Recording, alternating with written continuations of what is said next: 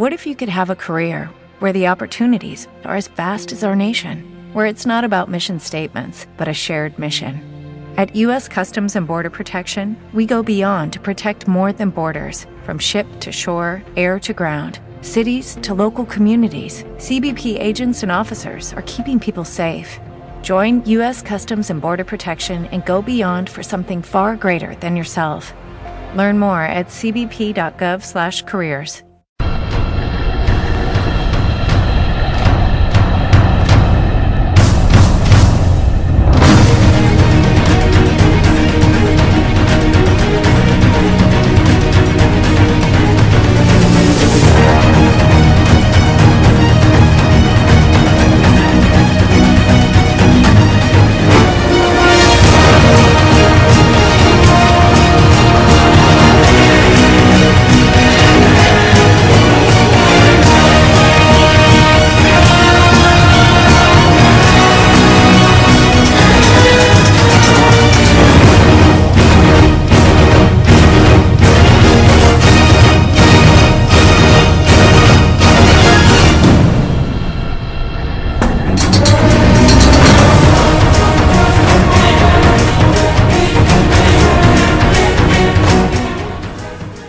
Con esta música, por supuesto, es el ritmo de una cirugía por ahí, ¿eh?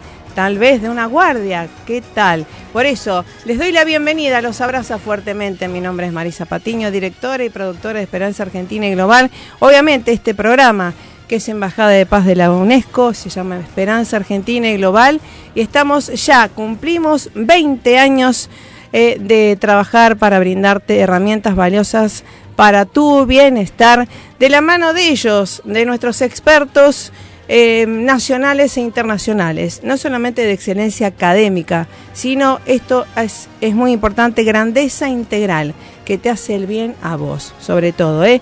Qué orgullo. Y en el día de hoy vamos a tener un programón y quiero agradecer a todos los oyentes de la 88.9 de Rosario y la región, a todos los que se sintonizan online www.radiogranrosario.com.ar y a todos los divinos y divinas que luego nos escuchan a nivel internacional en diferentes plataformas internacionales desde Tu Podcast preferido, Marisa Patiño, entrevistas para tu bienestar. Gracias a nuestro instrumentista, operador de radio, Brian Andrada. Eh, gracias por estar. Gracias a nuestra coequiper, eh, secretaria académica, Angie Patiño. Sí, hoy estamos, estamos con los tiempos ajustados porque vamos a tener tres haces del bisturí. Sí, señora, sí, señor, sí, justamente. Para estar bien, obviamente hay que prevenir. Primer cuestión, informar y educar para la salud. Pero cuando es cuestión de atención médica, deberemos ir al buen profesional por un lado. Y segundo, ¿qué tal si además de cuidarnos, también cuidamos a los que te cuidan? Por eso hemos comenzado esta campaña después de la post-pandemia. Eh, poner en valor el acto médico quirúrgico a nivel mundial. ¿eh? Así que bueno, en el día de hoy, como siempre hacemos, periódicamente también junto a la Asociación Argentina de Cirugía y también a nuestros cirujanos, ¿eh? hacer el bisturí. Vamos a estar hoy con el doctor eh, José Luis Tortosa, cirujano general, directivo general de la Asociación Argentina de Cirugía. Nos vas a estar eh, actualizando todo lo que se viene ahora en el 92 Congreso de Cirugía en Mar del Plata que se va a realizar ahora en noviembre. Después vamos a estar junto a nuestro líder de, la embajada, de nuestra Embajada de Paz, el doctor Marcelo Alacino, hablando también de su cirugía general, mini invasiva, de todo lo que, la experiencia que él tiene también de mini invasiva, de, de mm, intervencionismo percutáneo, de todo lo que él hace también. Y después una grata sorpresa a través de la cirugía también. Nos hemos eh, reencontrado con un ex compañero, amigo también de la facultad, con el doctor Silvio Gabosto, que también es cirujano general, experto en coloproctología también, docente de la facultad, presidente de la Asociación Argentina de Rosario, eh, de Rosario de Cirugía. Así que un placer. Vamos a estar en comunicación los tres haces del bisturí junto a mí, ¿sí? En comunicación telefónica. Eh, y después vamos a estar junto a nuestro experto en diabetología, el doctor Lifterov, ¿eh? hablando de, ¿somos adictos al azúcar? ¿Eh? los jóvenes. Bueno, ¿cómo prevenirlo? ¿Cómo educar el paladar también? Porque tiene tanto que ver con la cultura. ¿eh? y la educación. Tanto por hacer, así que ya nos vamos. Este es nuestro quirófano, ¿verdad? Y el, nuestro bisturí en nuestra palabra, nuestro micrófono. Vamos al tema musical y ya nos sumergimos, entramos al quirófano junto a ellos tres, haces el bisturí. Bienvenidos a Esperanza Argentina, radial, saludable, Embajada de Paz, creada y producida por Marisa Patiño, embajadora de paz. Distinción recibida de Fundación Mil Milenios de Paz, asociada a UNESCO. Parlamentaria Mundial de Educación, mentora, neurociencias aplicadas.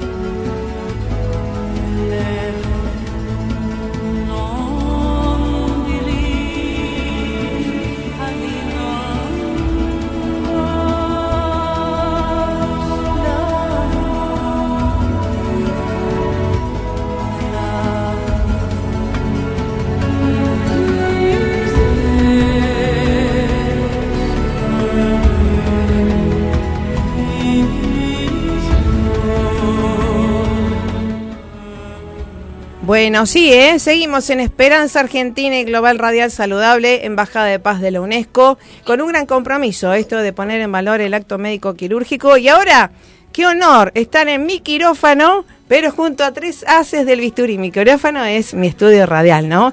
Así que bueno, les doy la bienvenida. Bienvenido, doctor eh, José Luis Tortosa.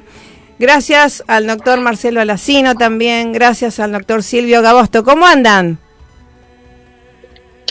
Bien, muy, bien. gracias. Buenos días. Bien, bien, todo muy bien, buen día.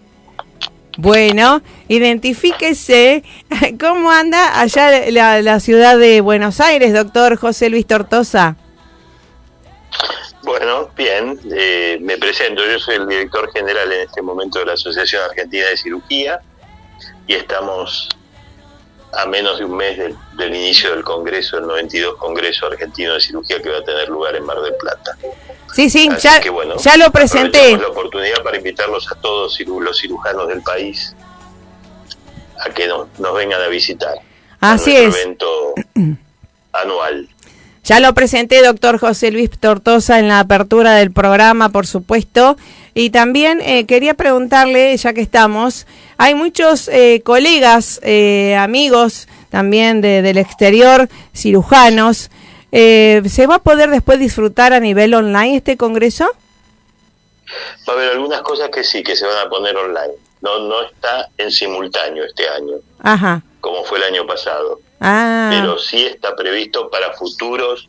Lo que pasa es que esto en este momento tiene un costo que excede, eh, digamos, tenemos que ayornarlo para los próximos congresos. Va a tener que ser eh, en cierta medida, como se llama hoy, híbrido, ¿no? Tener sí, claro. cosas que estén puestas en la página. En la página van a estar, pero no en tiempo real. Algunas cosas van a estar. Sí, sí, eh, pero eso es lo bueno, ¿no? Que podamos también disfrutar, porque, bueno, en mi caso también tengo un congreso que voy a ser ponente eh, de neurociencias aplicadas, así que eh, por ahí no siempre uno puede estar en simultáneo todavía, ¿no? así es. Así es, así que bueno, eh, ¿quiénes están ahí en vivo y en directo en Rosario? El doctor Marcelo Alacino, nuestro líder de nuestra Embajada de Paz de los Cirujanos, ¿cómo anda? Hola, buenos días Marisa. Sí, bueno, eh, yo me presento, soy Marcelo Alacino, médico cirujano y miembro de la Asociación Argentina de Cirugía, siempre repito, con mucho orgullo. Exacto. Y además, ya los presenté a todos, les digo, ¿eh? Así que bueno, la presentación está hecha desde el inicio, solamente una presentación así formal para que los escuchen en voz presente, ¿sí? Así que bueno, sí, cirujano general, mini invasiva, eh, experto en eh, intervencionismo percutáneo y e instructor de hands-on también, ¿eh? Así que bien, qué bueno, los rosarigasinos brillando en el país y en el mundo. Y esto de la cirugía, doctor Tortosa, me encantó porque me trajo a mis ex amigos compañeros de la facultad. El doctor Silvio Gabosto, tengo el, placer de nuevamente reencontrarnos con compañeros de la facultad y siempre es un placer que el camino que han recorrido. ¿eh? ¿Cómo te va, doctor Silvio Gabosto?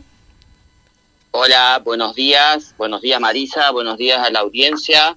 ¿Qué tal, doctor Tortosa y doctor Alacino? Bueno, nos conocemos también de hace muchos años con los dos, eh, los otros dos doctores. El doctor Tortosa de hace mucho, porque bueno, yo tuve participación en la Asociación Argentina eh, de Cirugía y con el doctor Alacino, yo en un tiempo antes de hacer coloproctología hice cirugía percutánea, así que anduvimos juntos en algunas cosas por ahí. Qué bueno. mucho tiempo. Qué bueno. Eh, lo bueno es siempre recordar los tiempos de, estudiante, ¿no? En, aquella época y que qué bueno eh, haber transcurrido el tiempo y que pudimos hacer algo, ¿no? Por el bien propio y común. Sí, sin duda. Yo creo que siempre teníamos un compromiso en, cambiar las cosas para bien y bueno, lo, intentamos hacer en la facultad y después eh, cada uno a su manera eh, primero nos dedicamos a hacer lo que es la especialización, que eso es un sistema, nosotros cirugía, hacemos residencia, que es un sistema full time, que estuvimos todo el tiempo a eso, y después yo participé mucho en la Asociación de Cirugía de Rosario, llegué a ser el presidente, yo ya dejé el cargo, y ahora soy ex presidente, eh, estuve también en varios cargos en la Asociación Argentina de, de cirugía y por ahí este, uno de los que, que, más tiene que ver con lo, con lo que estás promoviendo, eh, ese comité ahora cambió, pero bueno, era el comité de asuntos gremiales, que justamente Correcto. todo este tema Está de honorarios, de la situación del médico y del cirujano. ¿no? Está muy bien. Em, eh, esto de reunir al doctor Tortosa, al doctor Alacino y al doctor Gabosto, justamente tiene el propósito no solamente de poner en valor el acto médico quirúrgico, sino también promover esto de, para todos los cirujanos y demás, el Congreso, ¿no? Eh, pero hay un hito que estuvo muy bueno y que agradecemos que hayan visitado Rosario. Cuéntenos, doctor Tortosa, eh, mm, esto del el 11 de octubre estuvieron acá en Rosario y se mm, firmaron cosas muy interesantes, ¿no? Sí, Marisa, este, nos acompañó también Silvio, que de paso quiero comentar que Silvio ha sido relator en uno de los congresos, en el último Congreso Argentino de Cirugía, este, y la visita a Rosario la hicimos junto con el, acompañía al presidente de la Asociación Argentina de Cirugía, el doctor Enrique Ortiz, y se firmó un convenio con la Facultad de Ciencias Médicas de la Universidad Nacional de Rosario. Fuimos muy bien recibidos, Silvio nos acompañó eh, junto con el presidente de la, de la Asociación de Cirujanos de Rosario, el, doctor eh, Siciliani. Así que bueno, es un convenio que estamos firmando con distintas universidades médicas del país para tener espacios de simulación y de formación en una forma federal.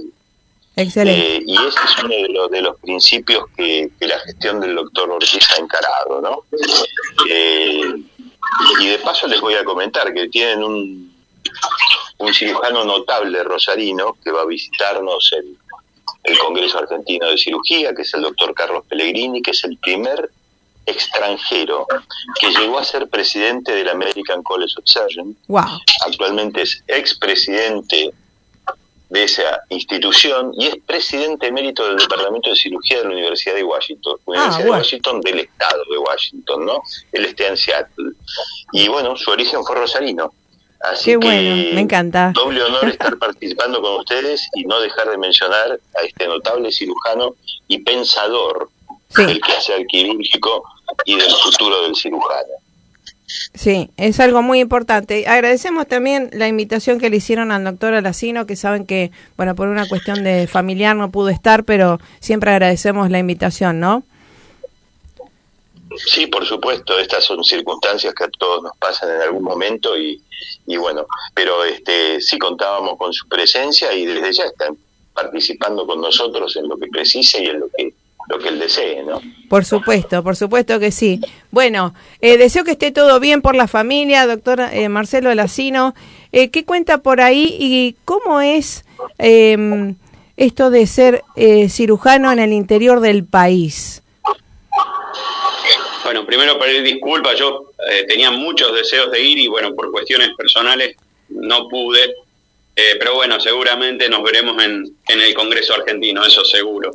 Eh, bueno, a ver, eh, nosotros tenemos la suerte, creo, y lo hablaremos con Silvio, que estamos en Rosario, que, es una ciudad grande, tenemos muchos, eh, el cirujano depende de un montón de, cuestiones externas, instrumental y eh, insumos, quirófano, y Rosario realmente es una plaza importante con grandes servicios de cirugía. De hecho, bueno, hay escuelas de cirujanos, recién el doctor nombraba a, un referente de la cirugía rosarina y hemos tenido maestros de la cirugía argentina siendo rosarinos. Entonces, bueno, Rosario creo que queda un poquito al margen de lo que es nombrado el interior, sin, sin soberbia, ¿no? Eh, sino que hay lugares donde uno ve y tiene compañeros que realmente se les hace eh, bastante cuesta arriba el tema de, eh, de realizar un, acto quirúrgico, mm, hablando de algo básico como la videolaparoscopía, ¿no? Se les complica. Rosario en eso, bueno, gracias a Dios estamos en un lugar donde realmente hemos tenido muy buena escuela, las instituciones tienen un soporte técnico importante, en eso nosotros eh, estamos bastante cerquita de lo que sería eh, Buenos Aires en ese aspecto. Pero referido a, otros colegas que uno dialoga y se encuentra, se les hace bastante difícil. Eh, por el tema sobre todo de los, cirujanos, sobre todo por el tema de, de un quirófano, de materiales necesarios. Creo que es lo que habitualmente ocurre en, lugares un poco más alejados. Eh, sí, está muy bien. En relación a lo que decía el doctor Alacino y lo que mencionó el doctor Tortosa, yo creo que, es muy importante el rol de la facultad y de la universidad. Eh, ¿Por qué? Porque, bueno, fue nuestra, nuestra casa donde aprendimos, donde fuimos médicos y después también eh, la especialidad, porque ahora el sistema es de carrera de posgrado, y especialmente ahí donde se, se va a tener mayor eh, posibilidad de desarrollar este convenio que mencionaba eh, José Luis con el tema de la simulación. Y para que la gente que no, no está muy en el tema entienda, ¿qué es esto? La simulación se refiere a crear un modelo similar al, a la cirugía donde, en una persona para que los que son residentes y alumnos de la carrera de posgrado practiquen antes de hacerlo directamente en una persona. Entonces hay determinadas habilidades, fundamentalmente técnicas, Destrezas, que, que, adquieren con un sistema organizado de aprendizaje, que es esto de la simulación. Y creo que es una importancia especialmente eh, en relación al respeto a la persona. Claro. Eh, y al ser humano, porque bueno, el que va a operar no va a practicar Exacto. una persona. Lo practicó antes y después aplica eh, eso que ya está capacitado. Tiene para poder hacerlo en una persona, tiene que haber aprobado claro. tener esas habilidades en un modelo. Creo que es una cosa que es muy importante y creo que es una de las cosas más relevantes que vamos a poder hacer con este sistema y con este convenio que se hizo con la Asociación de Cirugía.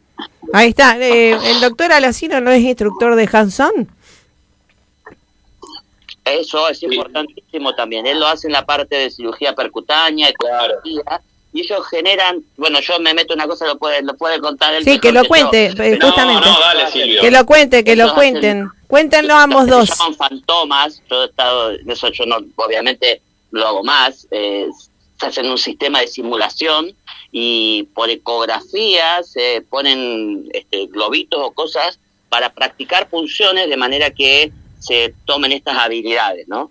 Pero bueno, Marcelo lo podrá este, explicar mejor. Sí, a ver, a ver, doctora eh, pero mejor imposible. Es decir, se hacen desde eh, bols con gelatina, eh, se meten bolsitas, como dice Silvio, o eh, se colocan tripa y se van ligando. Entonces, se pueden dilatar, se pueden colocar stent es decir, se toman, un poco lo que decía Silvio, eh, hacerlo no en vivo, eh, sino eh, desarrollar esas habilidades para que cuando lo tengas que hacer en, en, una persona, estés lo suficientemente entrenado para que sea todo mucho más simple y disminuir los errores de la curva de aprendizaje. Sí, eh, estoy pensando, en la parte vascular, ¿cómo la ensayan, digamos, para, digamos, ir, eh, digamos, eh, hacia el buen destino? Porque no es lo mismo poner algo anatómico solamente, sino lo funcional de, de los nervios y la parte vascular. Bueno, lo vascular, como te dije, muchas veces se utilizan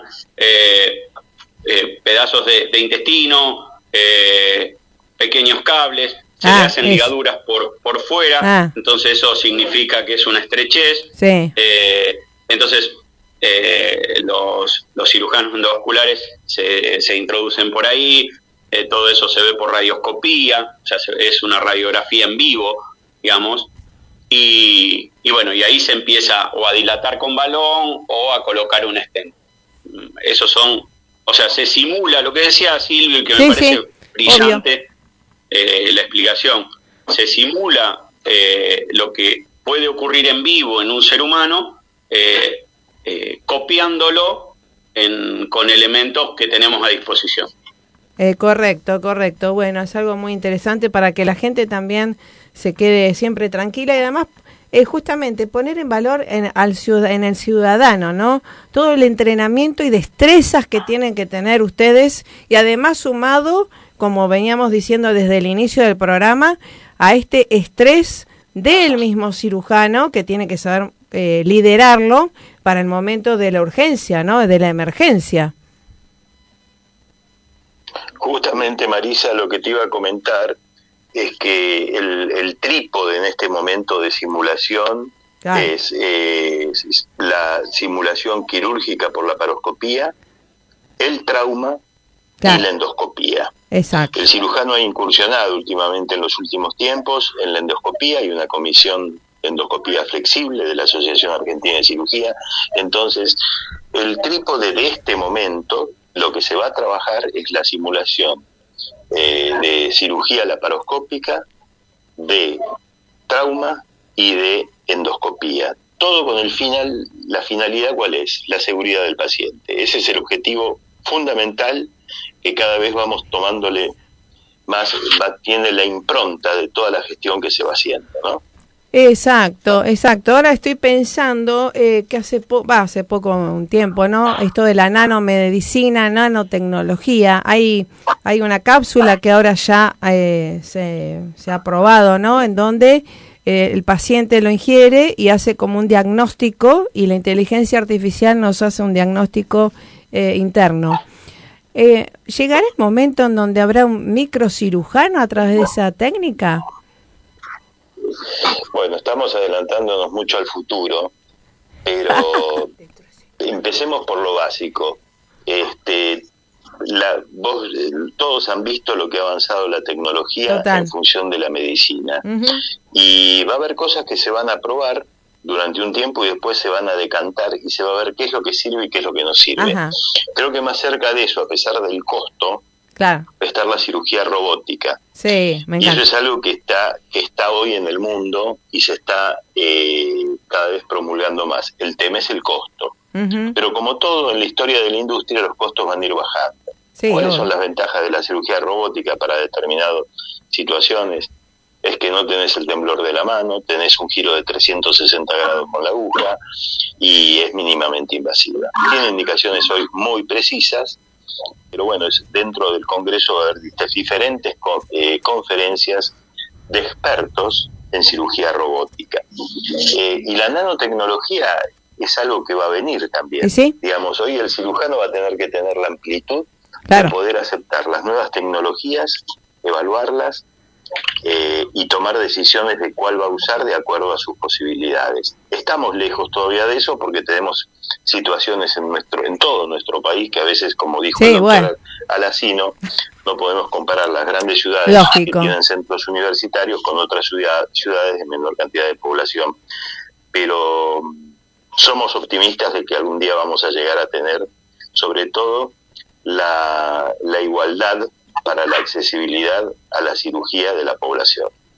Sí, eso me parece algo... Marisa, eh, quería, quería comentarte, es importante esto que estamos hablando del futuro y de cómo nos preparamos y de cómo, bueno, Argentina inserta en, en, el mundo y en la situación que estamos, podemos hacernos cargo de esa situación que seguramente va a venir.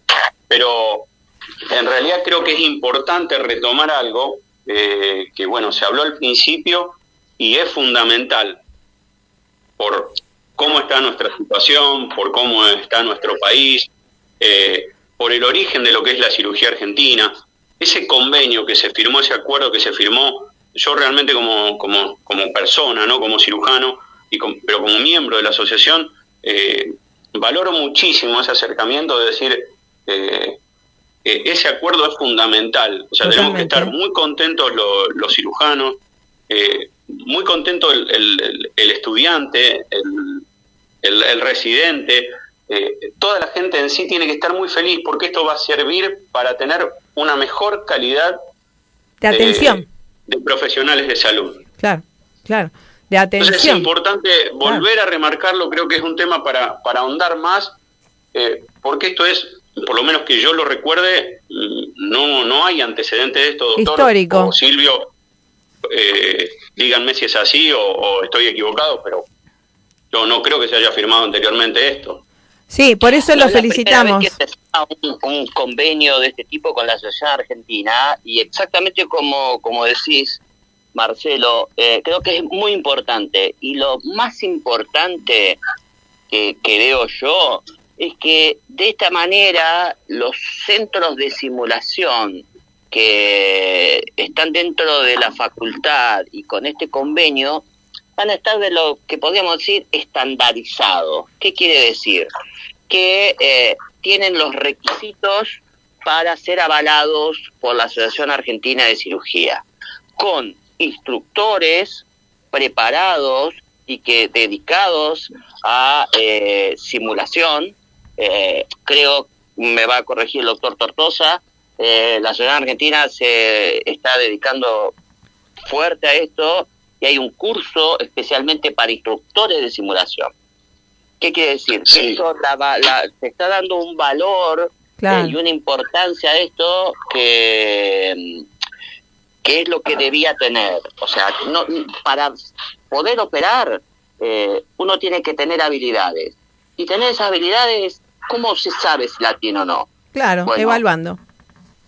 Evaluando y estandarizando. Eh, la ciudad argentina lo tiene esto, lo tiene funcionando y este convenio va a permitir que nosotros acá en Rosario eh, tengamos eso. Qué bueno, eh, me encanta. José Luis, ¿querés agregar un poco más? Sí, yo apoyando lo que vos decís, hay un programa que en realidad es para acreditar los centros de simulación que se está trabajando ya con el comité colegio, que es el que acredita los servicios de cirugía, con el, comité de simulación para acreditar los centros y eh, tener acreditados a los instructores, en este caso de PSQ, eh, pero en realidad no es si saben hacer las destrezas, tienen una carga docente. La carga docente, digamos, pedagógica, es qué hacer cuando alguien se, se queda paralizado ante no poder realizar un, ejercicio, cómo contenerlo, cómo ayudarlo para que prosiga. Entonces, eso es muy importante, porque, diría, Marisa, para que te, te ubiques, el entrenamiento es pasar unos aros y colocarlos en unos en unos palitos por la paroscopía. Me imagino totalmente. Es, la destreza que tiene que tener. Claro. La destreza la van a tener, pero hay que darle un contenido Exacto. intelectual y emocional. Pedagógico. exactamente. Exacto. Me dedico a. que se está trabajando con las pedagogas y ya está el proyecto encaminado. En los próximos días, a principios de noviembre, va a haber el primer eh, curso para instructores. Exacto, me dedico. por esto digo que, que cambia eh, un poco lo que es todo lo que viene eh, para, para la cirugía, o sea, se retoma lo que es la cirugía, y sobre todo la cirugía rosarina, eh, que uno se siente orgulloso de, de, ser miembro de, la misma, ¿no? Por los antecedentes que trae. Eh, entonces vos decís, te vas a sentir más seguro vos como cirujano, los que reciben ese entrenamiento se van a sentir más seguros, más contenidos, como decía el doctor y y también la gente eh, de la sociedad y se va a derribar un poquito ese mito de, che, practicarán conmigo y toda esa cuestión. Entonces creo que es un mensaje importantísimo lo que dan los doctores de, de, seguridad, de seriedad, de formación, eh, cosas que hoy Argentina necesita, ¿no? Así es, sí, sí Marcelo, también, perdón Marisa, lo importante que es pertenecer a las instituciones científicas. Eh, tuvimos el agrado de estar con el doctor Ortiz en la discusión de casos clínicos que hicieron el día martes 11 en el Centro Médico de Rosario, corregime Silvio si ese es el nombre. El Círculo, eh, médico. Y la verdad que fue muy enriquecedor ver cómo participan los residentes de las distintas instituciones y se discuten los casos en forma amigable. Es algo sumamente positivo haber tenido esa vivencia. Y ahí el doctor Ortiz dio su conferencia a la importancia de pertenecer a una sociedad científica, que muchos creen que la Asociación Argentina de Cirugía es nada más hacer un congreso, y lo demostró en su charla que no es eso. Eh, Eso eran los, los principios del año 1930, cuando se creó una comisión, una asociación para el Congreso de aquellos años. Este, hoy la diversidad de lo que ofrecemos es múltiple, desde cursos de gestión, cursos inherentes a cirugía oncológica y a distintas disciplinas. Así que la, la recomendación es para aquellos profesionales que primero sean de su sociedad local y a través de ella después sean de la Sociedad Argentina de Cirugía y en eso recalco a la Asociación de Cirujanos de Rosario. sí, genial, genial. Doctor Tortosa, le agradezco porque uno, eh, yo soy mentora de neurociencias aplicadas que mentoreamos a profesionales también de todo el mundo y desde la Universidad de Salamanca y demás, obviamente vemos todas estas cuestiones y que eh, por sugerencia de un colega eh, de, español, nos estamos dedicando mucho a los profesionales también de la salud por esto del tema de salud mental y emocional, liderazgo emocional que han padecido post pandemia, ¿no? Y, bueno, eh, sabemos de lo que se trata mentorear a los profesionales. Eh, así que bueno, eh, doctora Lacino, ¿qué le preguntaría al doctor Tortosa acerca del Congreso? No, a ver, por suerte, creo que hoy con la página eh, nos permite saber todo, eso está sumamente organizado. Eh, Pero para que la... gente se entere un poco, digamos, de lo que podríamos disfrutar. Bueno, el, a ver, el Congreso siempre eh, ha estado subdividido en, capítulos, es decir, cirugía patobiliar, cirugía de trauma, cirugía bariátrica, bueno, están los temas libres. Eso es muy interesante porque uno va a ver en los temas libres casos que realmente interesan, casos atípicos de, cosas que nos pasan a los cirujanos en día y uno lo, lo, comenta, lo comparte con los colegas. Eh, eh, no, nada, yo le, lo único que le preguntaría es, o mejor dicho, le diría que me pareció buenísimo esto de, de, Mar del Plata en este tiempo Y, el año que viene, ¿dónde, ¿dónde, si tiene idea, dónde se realizará? Nada más. Sí, por supuesto, el año que viene ya estamos, este, se va a hacer en Buenos Aires, eso se votó en asamblea hace tres años. Este, nos queda elegir qué sede de Buenos Aires, si va a ser el Hotel Sheraton o el SEC, el Centro de Exposiciones, eso lo estamos definiendo la semana entrante.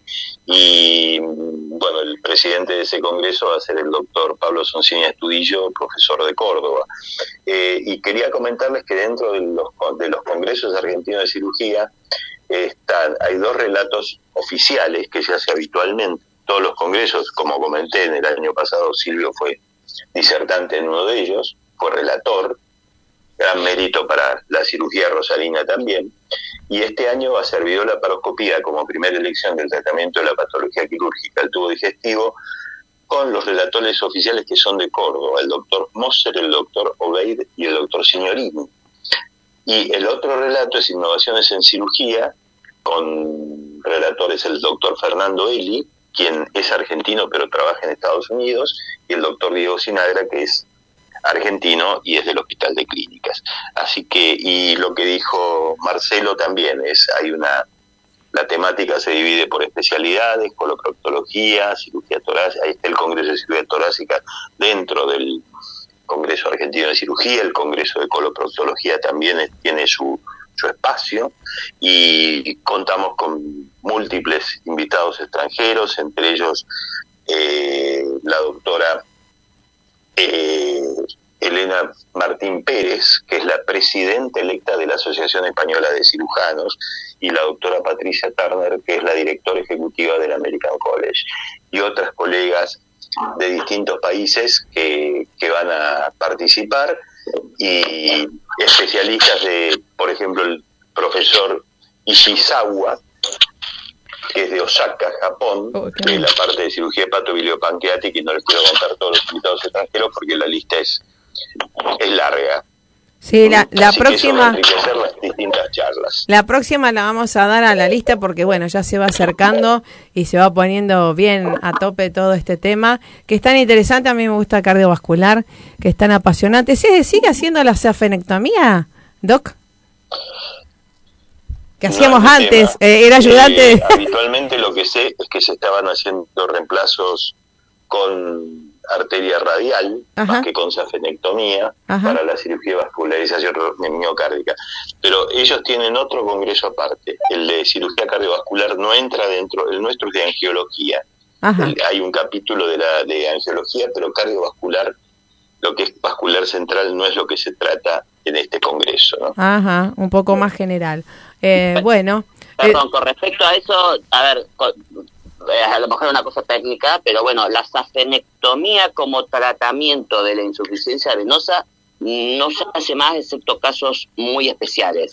Lo que se está haciendo, y justamente por ahí pensando que se podía utilizar después esa vena para otra cosa, es nada más la ligadura, y lo que están haciendo ahora mucho los que hacen flebología son justamente tratamientos mini invasivos Exacto, con ahora o láser o usan una espuma que genera una este, obliteración de la vena y entonces no se necesita esa cirugía que, bueno, yo recuerdo cuando era residente, que la hacía, cuando hacíamos cirugía vascular, la verdad que era bastante traumática, pero bueno. Yo, era... Eh, yo fui ayudante de cirugía cardiovascular. Cardiovascular del doctor Reynoso y Marcarian allá en el sanatorio Rawson y me acuerdo, ¿no? De esas prácticas y que, bueno, obviamente después de transcurrido el tiempo me imagino que habrá evolucionado. Por eso les pregunto cosas que me, surgen ahora. Así que, bueno, eh, todos los que se quieran inscribir, eh, doctor Tortosa. Esta es la página de la asociación. Asociación Argentina de Cirugía. Bien. Entran ahí, buscan congreso y ahí tienen la forma de inscribirse. Es simplemente ahora presencial, pero también eh, los que quiera, querramos este, participar a distancia, eh, se va a poder disfrutar de algunas. No, de algunas. No, van a, tener este año de distancia, sí va a haber cosas que van a estar cargadas en la página. Eh, correcto. Después del congreso. Después no, en del tiempo, congreso. no en tiempo real. No en simultáneo. Así que bueno. Eh, bueno, ¿qué más que decirle? muchísimas gracias por estar siempre.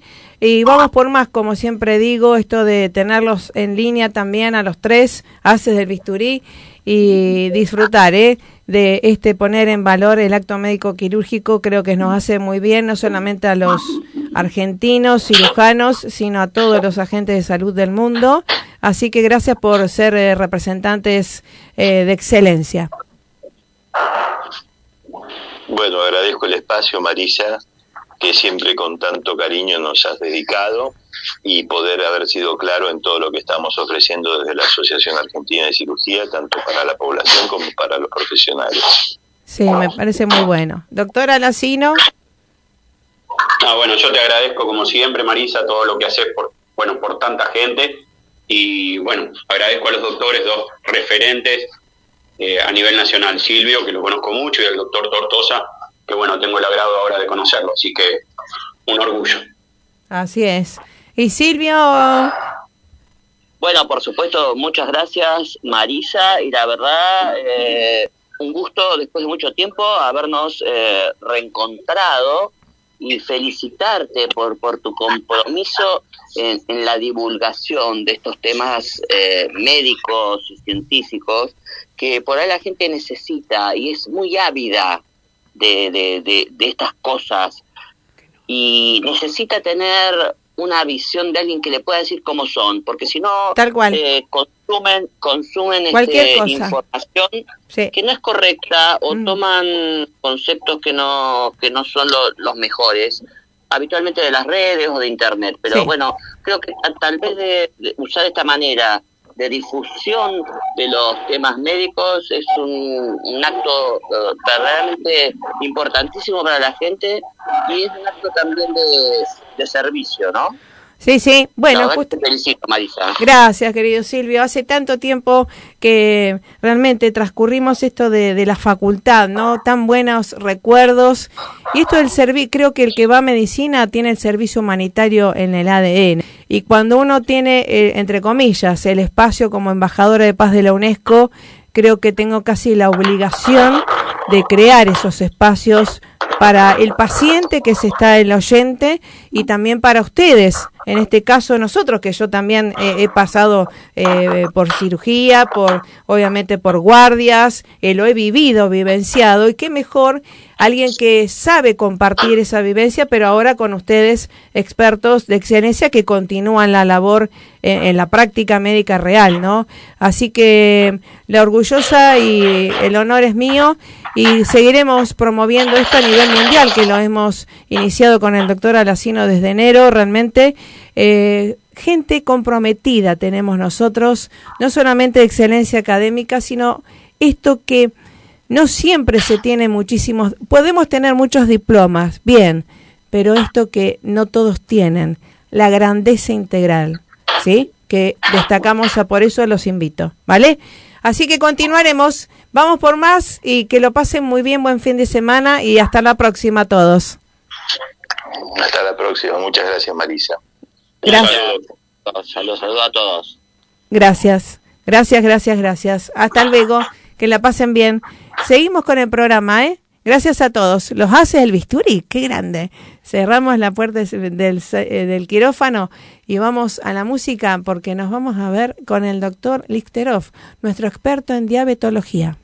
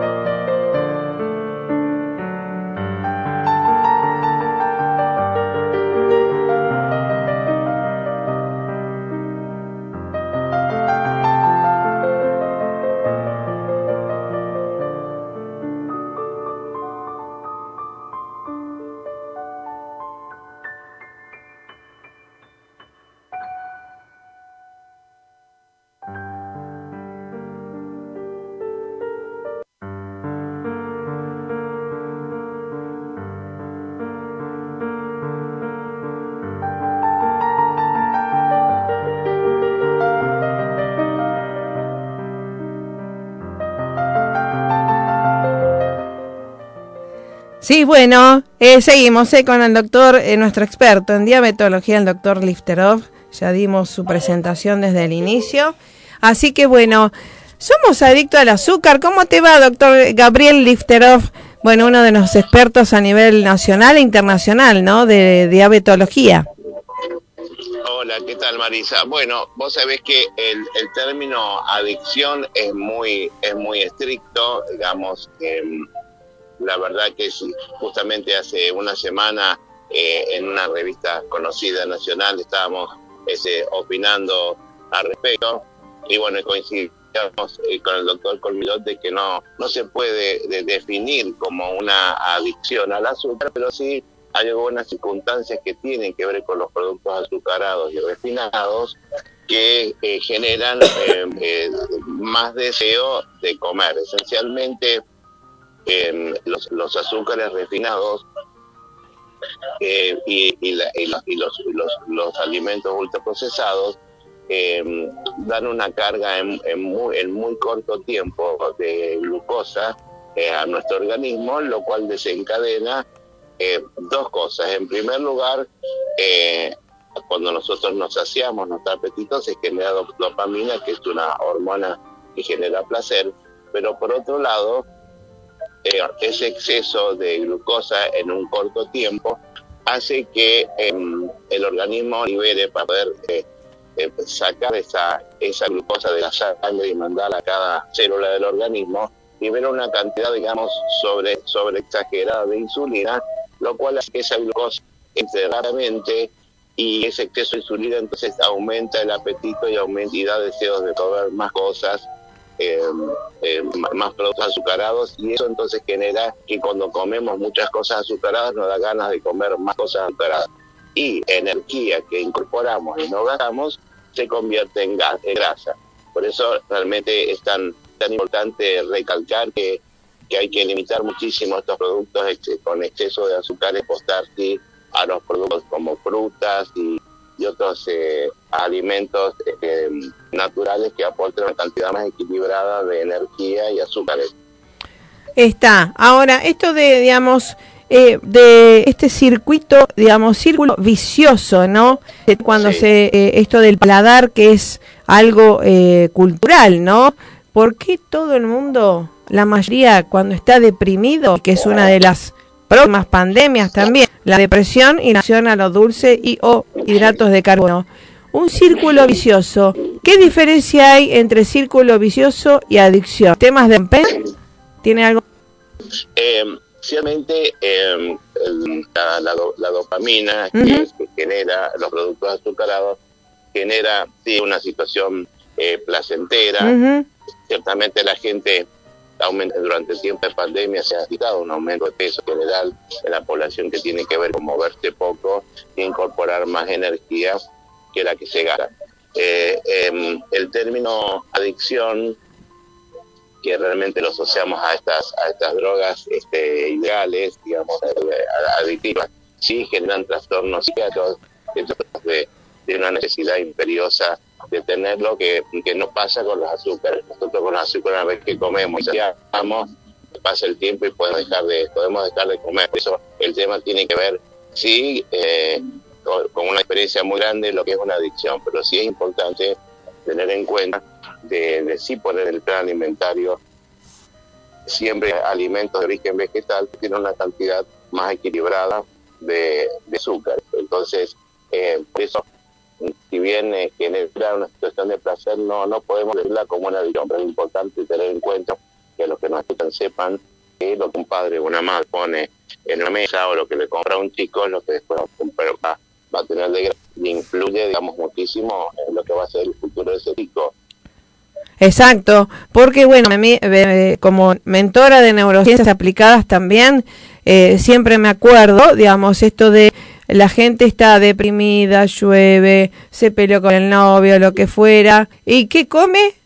Dulces, hidratos, ¿no? Eh, ¿Por qué pasa eso en nuestro sistema también? ¿Y por qué es tan difícil abandonar ese hábito que era eh, saludable, ¿no? Porque todo el mundo sabe lo que tiene que comer. o lo que hacer, digamos, desde gimnasia, tomar agua y demás. Ahora, ¿por qué no todo el mundo lo aplica? Eh, eh entiendo para empezar que eh, vos sabés que eh, en el siglo XX, así como el, siglo XX se caracterizó por el, gran problema mundial a nivel de Organización Mundial de la Salud del hambre, claro. en el siglo XXI, en el siglo XXI el gran problema de la salud, casi un 55% de la población tiene obesidad o sobrepeso. De manera tal que ha cambiado el paradigma con respecto al siglo pasado. Eso tiene que ver con la sobreoferta de alimentos eh, procesados, azúcares y que son más baratos. Entonces, al ser más baratos, la gente accede más y al acceder más, entonces esa sobreoferta de energía hace que la gente esté más gordita. Eh, el fenómeno entonces tiene que ver mucho con eso también, de aparte de algunos culturales, porque mucha gente ve como algo reivindicatorio eh, en vez de darle agua a sus hijos gaseosa, que a veces siempre conversamos con los pacientes, que, bueno, que un, un vaso un vaso de gaseosa tiene de promedio 90 calorías que no aporta más otra cosa calorías eh, versus un agua o inclusive un light que aportan exacto. 0,02%, porque a veces tengamos en cuenta que hay muchos lugares de Argentina que el agua de, red, el agua que de la anilla, no tiene buen sabor y ante esta situación no me parece mal que por ahí eh, para que los chicos se hidraten bien y la gente menor se hidrate bien, el uso de estos juguitos diet que viene y que uno los puede diluir en dos litros y, y mejor el sabor es y que uno pueda tomar más líquido. Entonces, eh, sí... O jugo de limón. Eh. Volviendo al tema de las gaseosas, este, entonces concientizamos eso, tratando de concientizar que las gaseosas azucaradas aportan una cantidad enorme de calorías y sin darnos cuenta estamos sobre este sobrealimentando a un chico que después te va a hacer un mal Vos sabés que eh, eh, está muy bien estudiado, es muy difícil en el adulto cambiar los, hábitos. Exacto. Los hábitos antigenerales en la infancia. Tal cual. De eso se trata, por eso vamos a, estamos comenzando la campaña ya junto a, ti, también de, de, la prevención, ¿no? Y de focalizar la atención en otras cuestiones que nos den placer también, pero no sé si nos den placer, pero más que no tenga que ver tanto con el sabor dulce, ¿no? Que es una cuestión cultural. Así que bueno, continuaremos, doctor Lito, ¿no es cierto? Con todo gusto, con todo gusto. Bueno, bueno, para noviembre porque es el Día Mundial de, la Diabetes, ¿no? 14. Exactamente. Correcto. 14 de noviembre. Así que ya te, ya, te comprometo nuevamente para extendernos un poco y profundizar porque a veces me alerta realmente, me alerta eh, el azúcar, la depresión, la salud mental y la todo, ¿no? La productividad, la longevidad y cómo llegar también en buena calidad de vida a esto que todo el mundo sabemos que ahora la expectativa de vida es de 100 años, suponte, 85. Pero que cómo llega la gente calidad más que cantidad, yo diría, ¿no? O que sea... Eh... Sí, el, tema, el tema es que sí, eh, con, con, es importante comentarle a la gente que, que a veces es importante que no discontinúe los medicamentos que le da tu médico. Eso, eso eh, el hecho de que en base a la medicina, basada en la evidencia científica? Apenas, en apenas 100 años se logra duplicar la expectativa de vida de la gente. Eh, el promedio de vida en el año 1900 era 44 años y ahora prácticamente se ha duplicado. Sí. Eso tiene que ver con que tenemos vacunas, tenemos anestesia, tenemos antihipertensivos. Así es. Eh, bueno. Independientemente que hay que tener una vida saludable, sí. hacerle caso a su médico de la prescripción. Así es.